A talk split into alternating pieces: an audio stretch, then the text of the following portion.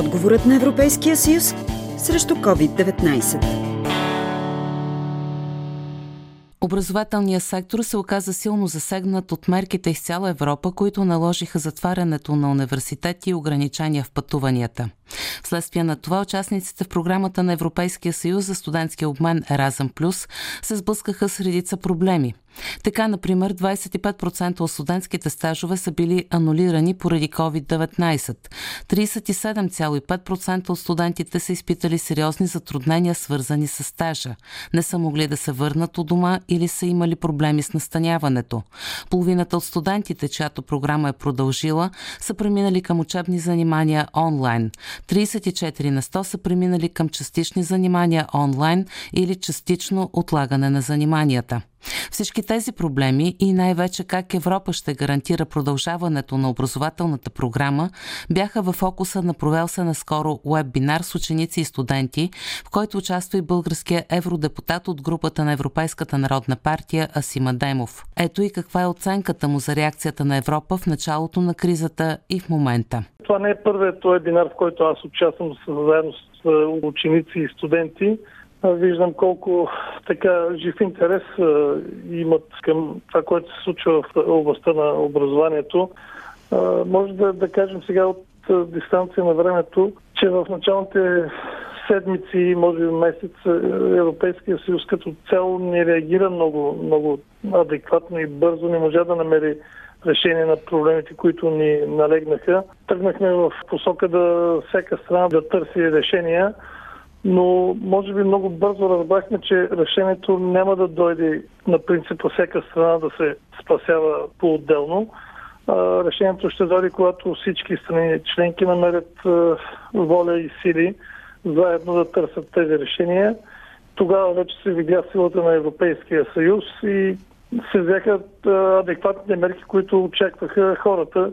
Този пакет за възстановяване от седемстотин и петдесет милиарда евро допълнителен, който да подмогне икономиките на, на страните. И в този смисъл, макар и с известно така забавяне, все пак Европейския съюз и конкретно участниците в програмата Еразъм Плюс бяха допълнително финансирани да могат да се приберат, защото на много места възникнаха разходи, които не бяха предвидени.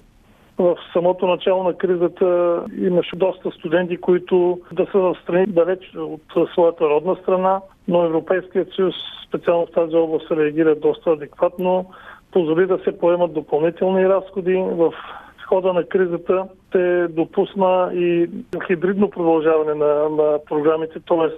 там, където може физическо присъствие, където не може онлайн обучение. Взе се решение да се удължи завършването на програмите с една година, т.е. тези, които не могат да завършат в срока, в който са заложили, ще имат възможност да удължат с още една година и мисля, че нещата вече се нормализираха и са в нормален ритъм. Изключителен интерес представлява и въпроса какъв ще бъде бюджета на програмата Еразъм Плюс за следващия програмен период, тъй като тук има сериозни разногласия с Европейската комисия. Европейската комисия предлага някъде около двукратно увеличение на сегашния бюджет. А, ние, членовете на Комисията по култура и образование, бяхме заложили и продължаваме да стоим зад искането да има трикратно увеличение на бюджета, защото все пак тази програма се възприема за една от най-успешните и полезни за Европейския съюз. Самата комисия също беше по-благосклонна към това наше желание от страна на парламента да има трикратно увеличение на, на бюджета. Но сега разбираемо е, след като не нарекна тази криза и която най-вече така има щети в икономически план, трябва да се покрият много други разходи. И така очакваме с интерес в крайна сметка какво ще е увеличението на средствата за Еразъм Плюс в следващия програмен период. Продължават преговорите. Надяваме се тези преговори а, да приключат съвсем скоро. Дори и Европейската комисия и Европейския парламент да не стигнат до консенсуса за утрояване на финансирането, което означава над четирийсет милиарда евро за Еразъм Плюс през новия програмен период, дейности по образователната програма няма да се съкращават, увери евродепутата Асим Адемов. Категорично парите по Еразъм Плюс за следващите седем години ще бъдат повече, което ще даде възможност нея да се включат включат и повече ученици и студенти. Не не остава нищо друго, освен да, да се надяваме по-бързо да отмине тази криза, за да може младежите да продължат спокойно да, да пътуват и да обменят умения, практики.